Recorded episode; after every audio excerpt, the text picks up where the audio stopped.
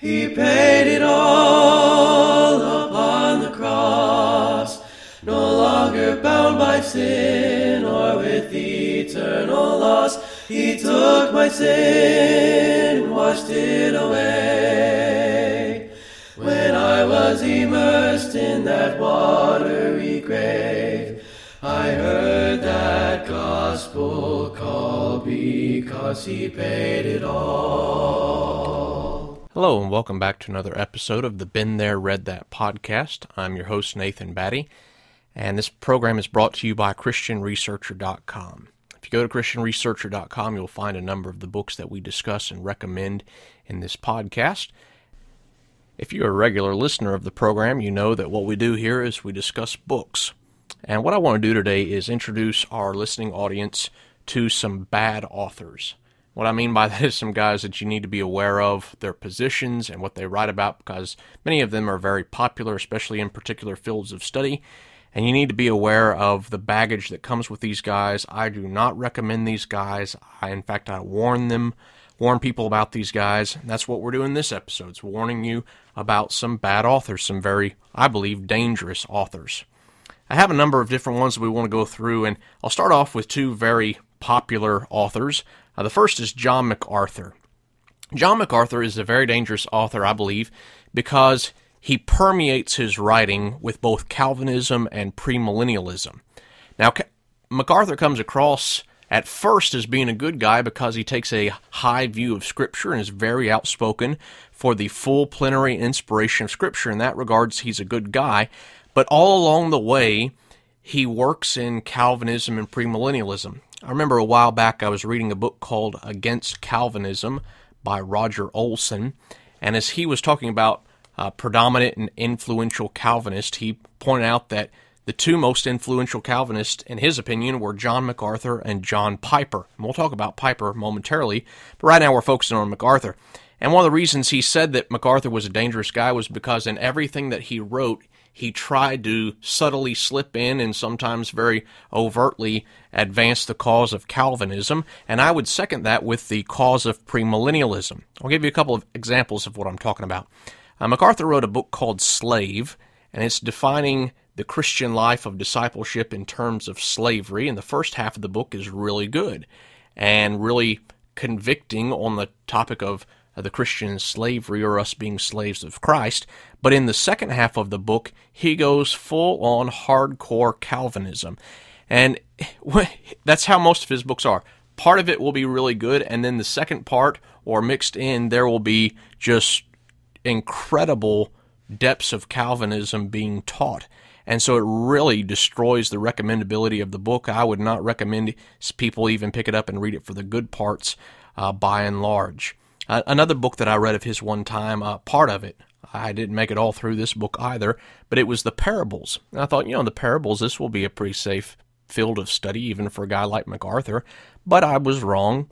Uh, he's taking some of the simple parables of the Lord and he's infusing them with Calvinism. And when he's not infusing them with Calvinism, he's talking about the kingdom coming in the second reign of Christ, in the thousand year reign. And so he takes parables regarding the kingdom and turns them into a future premillennial reign passage, and thus it's very dangerous material. I would strongly caution our listening audience about MacArthur's material. Uh, second in line with him is John Piper. One of the things Roger Olson points out in Against Calvinism is that Piper is a unique sort of Calvinist. He is a five point Calvinist, but he has gone to kind of extremes. You know, used to in debates that you would read about Calvinism, people who were against Calvinism would accuse Calvinists of believing that God created sin. This would become a controversial topic, and the Calvinists would say, no, no, no, no, we don't believe that God created sin at all, and they would try to wiggle out of that. And that was always a, a central focus of debates on Calvinism. Well, John Piper has embraced the concept that God created sin. He says that God created sin in order to form a dark backdrop upon which the brilliance of the gospel can shine forth, or which the brilliancy of God's salvation and predestination of, of the elect can be saved. And uh, Piper is he's taking Calvinism all the way to its logical conclusions. He's causing a big stir even amongst Calvinists. They are rejecting some of what he takes. But I'll be fair with, with towards Piper. He has fully embraced the the ramifications of Calvinism. If you're going to believe in Calvinism and you're going to believe that God predestined some souls for salvation, others for damnation before they were even created, then you have to take it to its logical conclusion that God is sovereign over all things, even sin, and that he created sin, and Piper is embracing that. I say that to say Piper is gaining a lot of popularity. A lot of people quote after Piper, and they don't really r- realize who Piper is and what Piper fully believes. So I would caution you strongly about his materials and his his uh, sermon materials as well. Third guy along these lines is dead now, but was quite popular for a while. His name is John Stott. And John Stott is a staunch Calvinist as well. I picked up a book of his a while back called Christ in Conflict, and the premise of the book was that whenever Jesus came to earth and he began to preach the gospel, he was in conflict, intentionally so, with his surroundings, and he didn't back down from a fight. He, in fact, instigated several occasions where there was mass discussion involved. And so I thought hmm, this would be a very interesting read. I, have heard about Stott before, haven't ever read anything by him, and I'm interested to see. I made it about half, maybe two thirds of the way through the book, and I just put it down because it was so permeated with Calvinism, uh, it, w- it was pointless to, to go through any further. I've mentioned this several times on the program. Brother Ron Quarter is famous for saying all books contain chicken and bones. And what he means by that is there's going to be some good parts and then there's going to be a lot of bones or baggage, and you want to find books that have more meat than bones. And John Stott's uh, Christ in Conflict has way, way more bones than it does meat. And being introduced to Stott, I've discovered he is a Calvinism to the core. He believes very strongly and advocates on every opportunity possible for total hereditary depravity. Uh, he also is a big advocate of what we call the illumination of the Holy Spirit. In other words, because a person is totally depraved, they could never pick up the Bible and understand it, and so that you have to have a direct operation come upon the person, not only to change their nature, but to open up the Word of God to them. This is a contradiction of what's taught in 1 Corinthians chapter 2. In 1 Corinthians chapter 2, there's a contrast between the natural man and the spiritual man. The spiritual man, in context, is an apostle, and an apostle was given divine inspiration to reveal the gospel to the world. And Paul's point is the natural man, or someone operating without divine revelation, can never know the mind of God unless he reveals it. And so God chose to reveal his mind to the spiritual man, to the apostles, and the apostles revealed it or made known the mystery so that it is no longer a mystery. And what Stott actually is arguing is that God has not revealed his will or his word to mankind. He has still kept it hidden. And only those who have a direct operation of the Spirit can understand it. And that's just simply false doctrine. God has revealed his word through supernatural men, the apostles, so that we, that is, the unnatural men, can understand the revelation as given by God. Either his will has been revealed, as Paul declares that he revealed it, or it is still hidden. And Piper and MacArthur and Stott are all arguing that God's mystery is hidden from those who have not had a direct operation of the Holy Spirit, also known as irresistible grace, coming upon them to change their nature and enlighten them in matters of salvation very dangerous material and content that permeates all three writers' background. Okay, I'm going to get off of the Calvinism uh, train, if you will, and we'll go a little bit of a different direction. There's two authors who have written primarily in the Old Testament that are very dangerous and you need to be aware of as well. The first one is his name is John Goldingay. And when I first came into contact with Goldingay, I was also introduced to a guy by the name of Graeme Goldsworthy and it was hard for me in my mind to keep the two uh, distinct, if you will, to remember which one's the good guy and which one's the bad guy. Goldsworthy is worthy to be read. Graeme Goldsworthy is a good guy. He's a good writer and does some good job painting big picture of the Bible. He believes in full inspiration. Pretty good writer. John Goldingay is not a good guy. When you think of uh, John Goldingay, you think about Mandalay Bay. That's how I do it in my mind. Mandalay Bay is a big casino resort out in Las Vegas, and whenever you go there, one, you're sitting and going there. Two, you're risking a lot going there and your m- money, and that's kind of how I feel about going to John Goldingay's book. You're risking a lot when you pick him up off the shelf, and he believes in a lot of sinful concepts. I, I was introduced to him with a commentary on Isaiah, and I began to realize very quickly John Golden Goldingay has a totally radically different view of the Old Testament. He does not believe that Old Testament writers could envision the Messiah coming. In other words, we turn to Isaiah 53 very commonly, and you read Isaiah 53, and it's as if you are sitting at the feet of the cross because there is predictive uh, quality in that chapter that describes beautifully exactly what happened when Jesus died on the cross. John Goldingay denies that.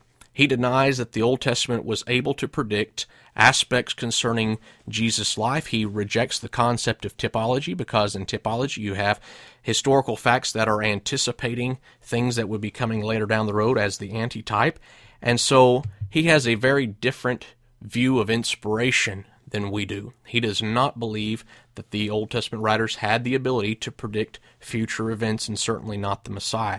I find that interesting because he's written a ton, I mean, a whole lot of material in the Old Testament, various parts of it. He's written a biblical theology where you're trying to paint the, the big picture of the Bible from Genesis to Revelation, and yet he denies the concept that the Old Testament anticipated the New. Another guy to be aware of who writes a lot in the Old Testament is a guy named Walter Brueggemann. Walter Brueggemann is a postmodernist.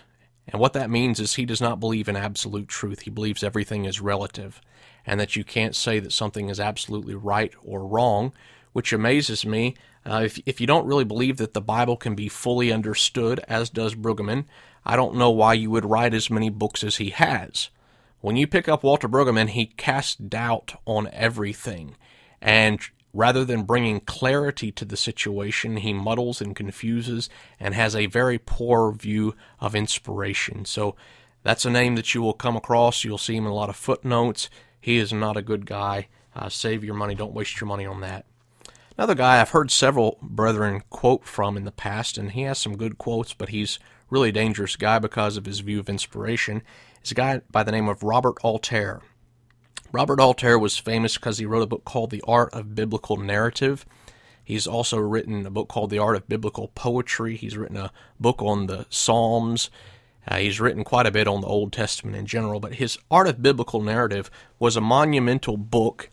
It, it opened up the way of biblical research towards narrative criticism, which is a good thing, I believe. But the way that Alter went about it uh, is is wrong. He believes that he doesn't believe in full inspiration of the Bible. He believes that there are a lot of mistakes contained within the Bible and that you have to be aware of how the Bible's telling the story to get the story that was true to the individual, not that was historically accurate or how it actually occurred. He thinks the Old Testament is just full of interesting stories, and so you look at stories for the sake of being stories. You know, there's something to be said for looking at Bible narrative through a narrative lens and understanding how the story is being told. That's true, that's valid, that's very important and critical. And he's influenced people to start thinking down those lines. But you cannot approach the biblical narratives as just good stories that do not contain divine inspiration. That's where he becomes very dangerous, and he, he has a very low view of the scriptures. Essentially, he thinks they're interesting stories, and since they're interesting stories, he's interested in discussing them as stories, but does not view the Bible as divine inspiration. So be very aware of who Robert Alter is in terms of narrative criticism. Changing gears a little bit, but somewhat on the same line, there are two writers who write in the field of apologetics quite a bit, especially within the book of Genesis. One, his name is Hugh Ross, and the other is C. John Collins. And these are two guys that you need to be aware of. They are not helpful fellows. Hugh Ross has been one of the main advocates for quite a while of theistic evolution. He begins arguing that the days of Genesis 1 are not literal days, they're eons of time, that we can harmonize evolution with the Christian outlook or the concept that God created everything ex nihilo. And uh, Ross, he's gained a lot of followers, he's made the position popular, but theistic evolution is fundamentally not coherent with the rest of the Bible. You can't believe that God created man in his own image and also believe that man came from frogs and tadpoles and whatnot. The two concepts do not mix. What it's doing is it's kind of it's it's viewing the biblical position of literal days of creation as being antiquated, not in line with scientific research and findings, and so it's trying to find a way to harmonize what the Bible has written with what science continues to quote unquote discover. I think that's a terrible approach to take to the Bible that you're going to cast off the Bible and view it through a skeptical lens and embrace science over the Bible. But that's what he's doing essentially, and theistic evolution has been uh, advocated through him and, and advanced quite a bit through his research and writing. Another guy, his name is John Collins, or C. John Collins, whatever the initial stands for.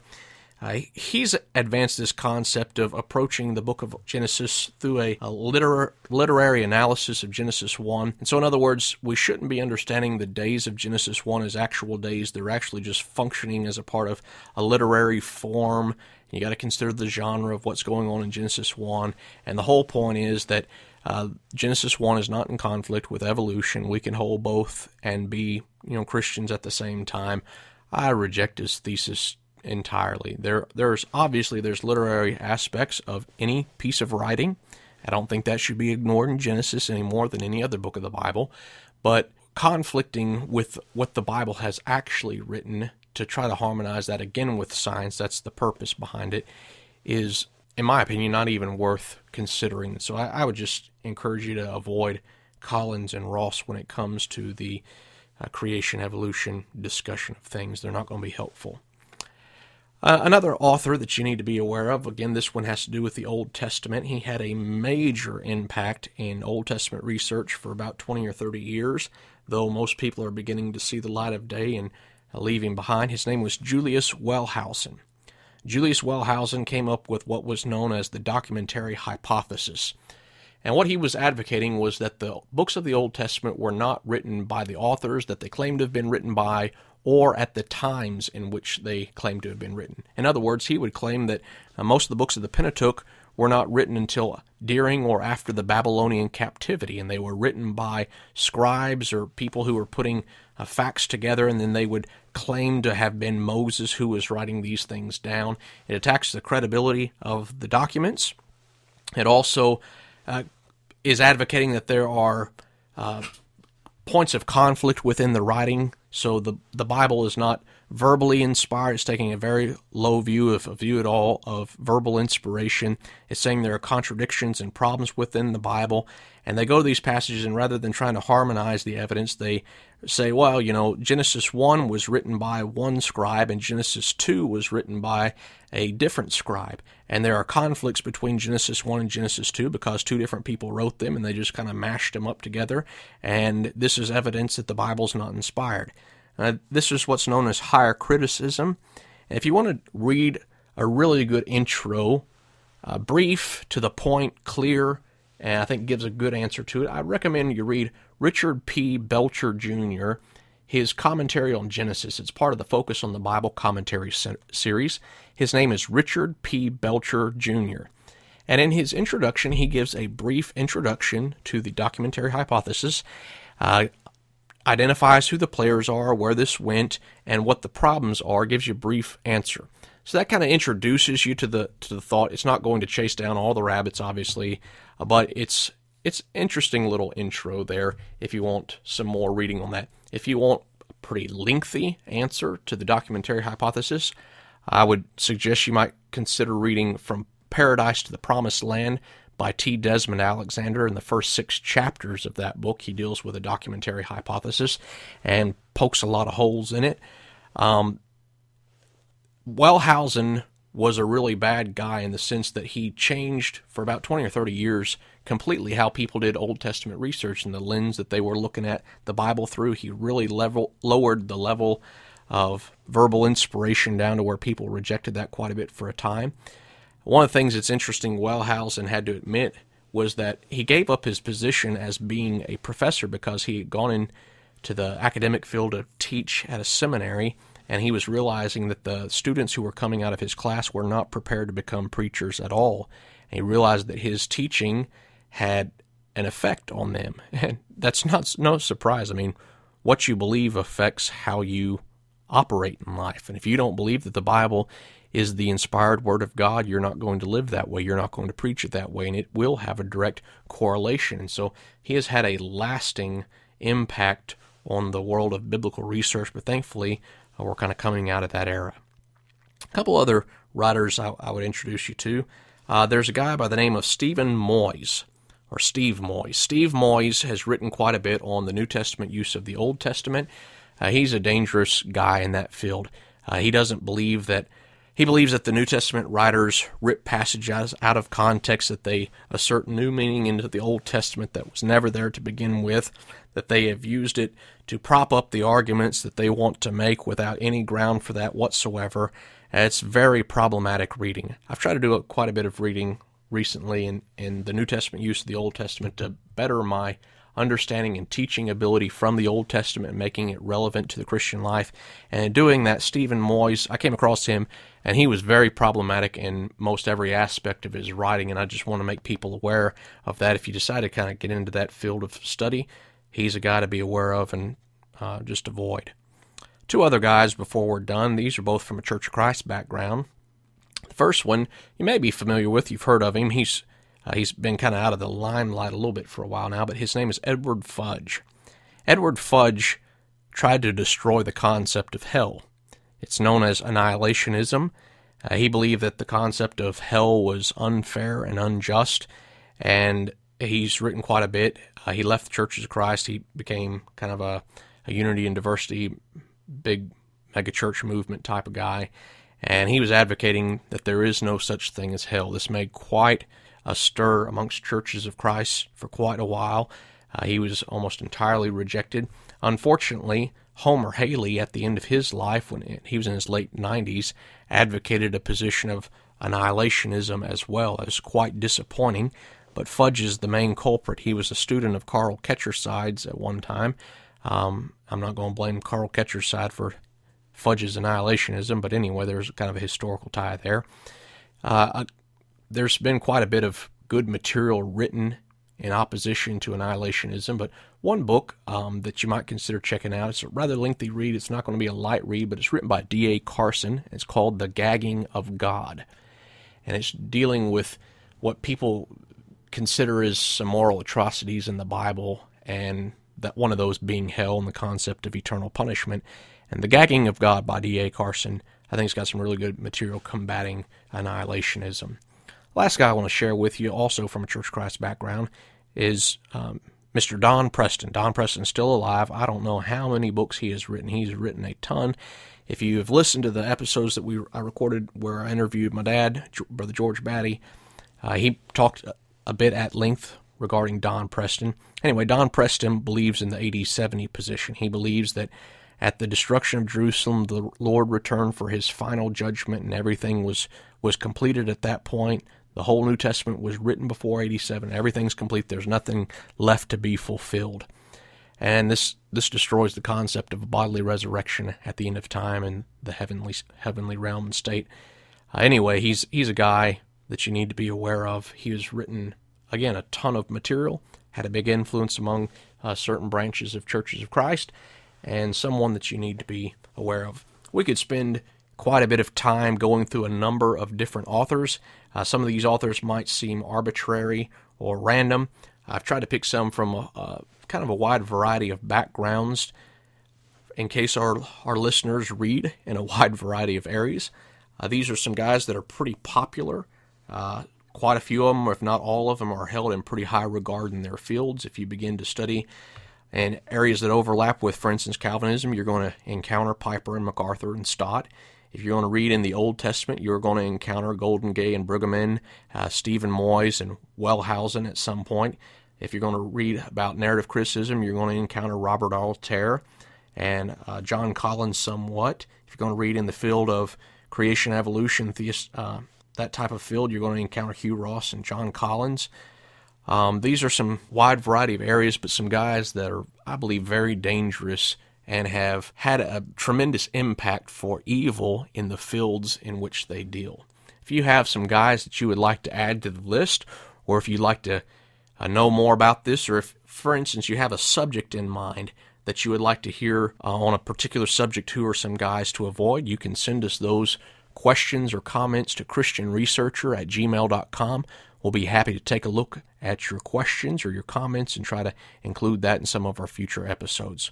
Thanks for listening. Uh, be sure to sure to turn in tune in again next week for another episode. We appreciate you listening. I encourage you if you haven't already subscribe to the epi- to the podcast at iTunes, Google Play, Stitcher, Podbean, and um, share the program with your friends and your neighbors so that we can grow our audience. Thanks for listening. Have a great week, and Lord willing, we'll catch you next week. Better is our sacrifice. He paid the, he paid the price, the price. He paid it all upon the cross. No longer bound by sin or with eternal loss. He took my sin and washed it away. I was immersed in that watery grave, I heard that gospel call because he paid it all.